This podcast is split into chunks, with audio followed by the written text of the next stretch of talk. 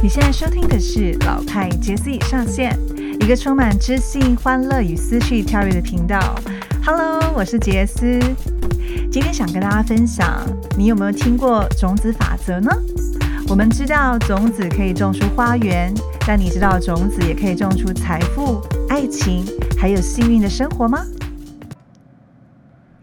最近因为疫情的关系，我相信大家多多少少都多了一点时间可以看书，可以看剧，对不对？还可以跟家人相处。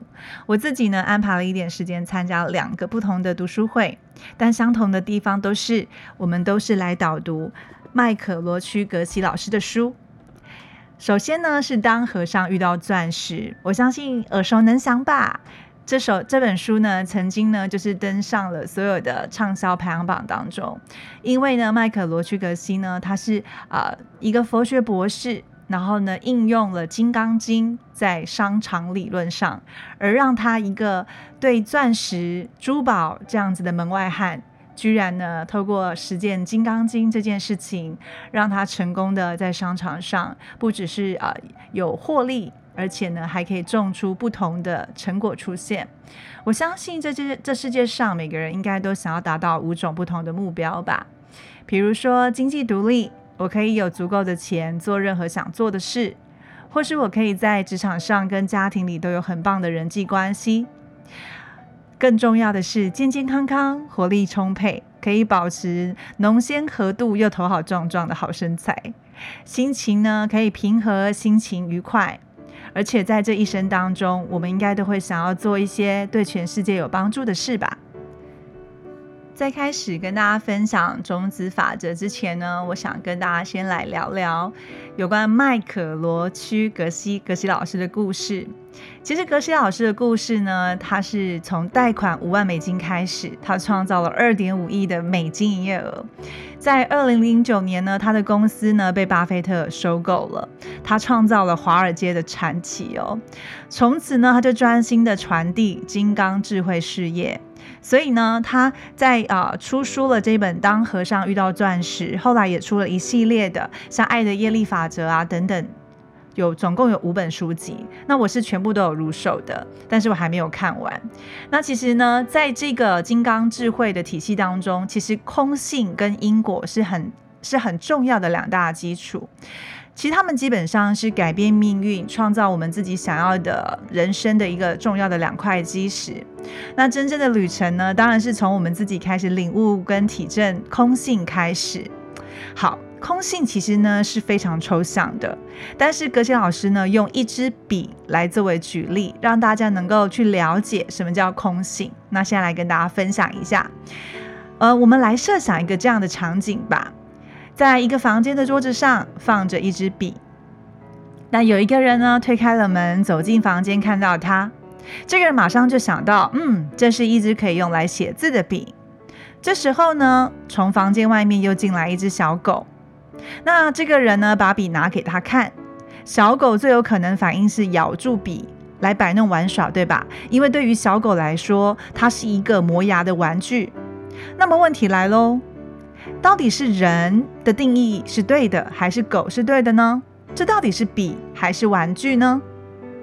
如果人跟狗同时都离开房间了，那留在房间这个物品又是什么呢？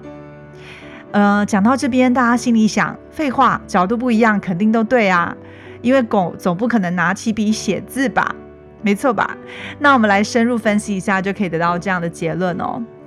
第一个，其实人呢跟狗都是对的，因为这一个物品它是笔，也是玩具，因为人跟狗的角度是不一样的。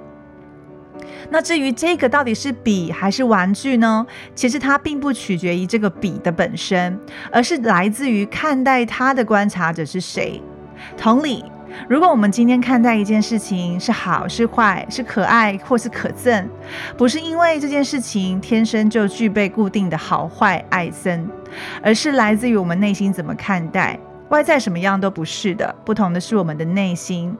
所以，其实最重要的是，如果我们把这个笔的概念扩展到我们周遭的世间万物，好了，其实一切都是来源我们自己的。就像我们在讲的，我们人呢，脑中脑中里面存了非常非常多的底片。那每次看到一个一个一个状态，我们就可以想到，哎，这是什么样的画面可以讲出来？那都是来自于我们储存的底片显现出来的。所以山清水秀、好山好水，都是来自于我们的看法；或是穷乡僻壤，也是来自我们的看法；美丽动人，来自我们的看法；矫揉造作，也是来自我们的看法。所以基本上，不管好与坏，都是来自于我们的看法。那我们可以想一下，为什么我们看见的是笔，但是狗狗看见的是玩具呢？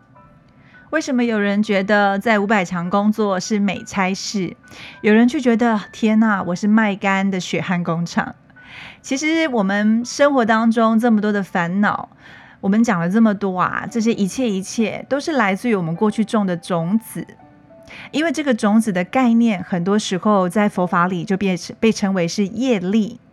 说了这么多，大家了解了吗？原来我心中种下的种子，它长出来的样子，就是我看到的。所以呢，我们体现到了很多烦恼，工作不顺啦，生活烦心啊，感情没有希望啊，种种不如意。为什么我们会看见笔这些麻烦、这些坏事情，而不是看见钻石？我们想要的好生活呢？所以这个笔的故事啊，就是空性这件事情，我们就体会到了哦，原来一切来源有我。所以如果我只要改变我曾经种下的种子，这个种子改变了，长出来的花朵果实就变啦。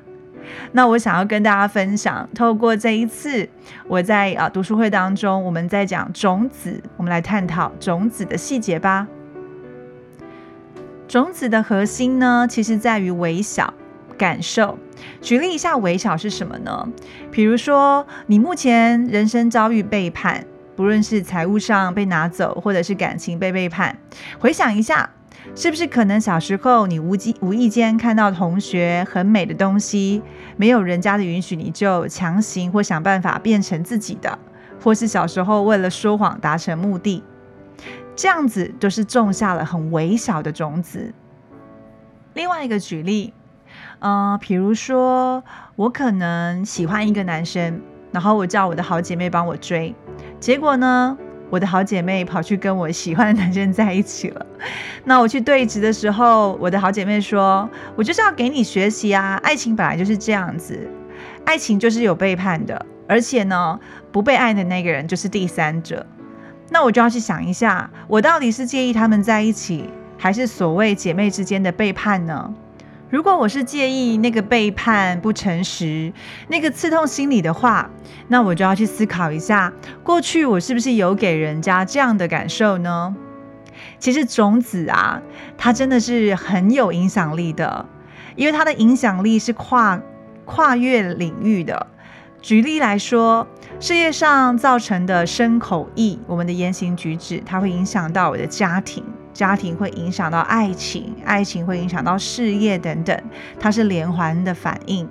第二种的呢，如果我眼前发生的事，或是我的现象，其实本身它虽然是中性的，可是因为我自己在里面得到的感受是好是坏，取决于我自己过去给了他人什么感受。也就是所谓过去种下的种子，这样子举例，假设我今天看到这个人，我觉得这个人正在批判他人，那过去我一定有种下了我批判他人的种子，我才会去定义他这是批判啊。所以呢，一切我看到的都是由我为源头，我反映出去的，并不是别人的定义。我们在练习的时候啊，就是尝试去找找出来你过去种下的种子嘛。那我就有列了几个，我觉得我发现种下的种子。嗯，我种下的种子呢，第一个是从小呢跟哥哥因为是重男轻女的体验，所以我总是告诉自己，嗯，男人有什么了不起，我又不靠男人养。结果真的，我就。都没有办法靠男人养，只要男人照顾我，就觉得自己被控制，所以这也是我自己种下的那个种子。再来就是我总是觉得自己身材不好不漂亮，所以就种下了越来越走中的种子。那我很重视公平啊，所以我种下了比较的种子。然后我也种下了哦，真爱不好找的种子，所以到现在都还没找到真爱。那我种下了，就是啊，一定要有信众才能被相信，才能够做团队的种子。但是自己又只是想要低调做事，所以常常其实，在发展组织的过程，或是在做团队的时候，总是不够大。那其实就要去想一下，这么微小的种子，大家应该多多少少在人生过程当中，特别小时候，我们可能就种下了。这样子的话，我们来看一下，我到底本质是要什么呢？如果真爱的本质到底是什么？我曾经破坏了什么呢？为什么觉得真爱很难找呢？就是透过去找到种子的核心核心原因，那我们就可以开始重新播种新的种子。在我分享我种下了什么种子，相信你应该也开始回想，诶，那我种下了什么种子呢？没关系，我们只要能够找到过去的种子，我们可能不小心种歪了，我们都还有新的机会来创造新的种子，种下新的种子。因为呢，真的好多人，好多人透过了种子法则，帮自己种下了一栋房子，一个好的亲密关系，一个很棒的家庭。所以，我们一起来种。那现在我要跟大家分享，能够快速种下强大种子的四步骤。第一个，你当然要知道决定你要什么喽。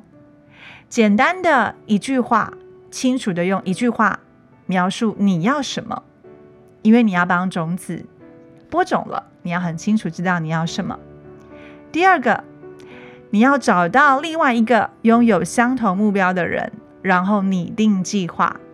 这个计划呢，就是你要选定，诶，谁跟你一样有一样的种子，他想要种下这个种子。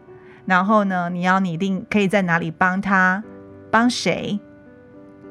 那第三个呢，你要把计划呢付诸实行，实际去帮他，尽可能的去帮助对方，百分之百。他们这边又提到叫做星巴克计划，就是呢找这个业力伙伴，就是想要跟你一样种一样的种子的伙伴，一起喝咖啡，然后呢，你想尽办法的来协助他去完成他的计划，这样子。彼此之间的那个能量也都不一样哦，因为他也在帮你种下种子，你也正在帮他种下种子。那因为现在疫情的关系嘛，如果不能够去星巴克喝喝咖啡的话，你也可以透过不同的方式跟他做连接。第四个，对自己做的感觉感到欣喜，这时候就是在睡前的时候进行咖啡冥想，你要回想自己所做的每个步骤。比如说，你很有意识的告诉自己，啊，你为了助人所做的善事有哪一些？可能有画面，可能有事件，让自己呢去回想我在做这件事情的每个步骤、每一种感受，让自己在咖啡冥想、睡前的时候冥想一段时间。这样，你是不是已经清晰了怎么样利用强大的四步骤来种下你的种子呢？决定你要什么，找到另外一个人跟你一样有相同目标，他就是你的业力伙伴，尽可能的协助对方，百分之百的使用星巴克计划来帮助他实现。再来呢，每天呢晚上睡前做咖啡冥想，对自己做的感觉感到欣喜，让自己有那个画面正在种下这个种子，然后去体验一下你在帮助的过程当中自己的感受是什么。用这样子循环的方式，让自己一直在善的循环当中种下种子，是有意识的种下种子，相信一定就会拿到你要的结果。种子开花的过程，也许不一定速度很快，也许不一定有这样子的正面力量常常出现。所以接下来还会有机会跟大家分享四朵花、四法则、四力量。让我们透过在种种子的过程当中，不断锻炼我们自己，让我们真的实行爱的力量，让自己的种子开花。下一次再见喽，谢谢大家。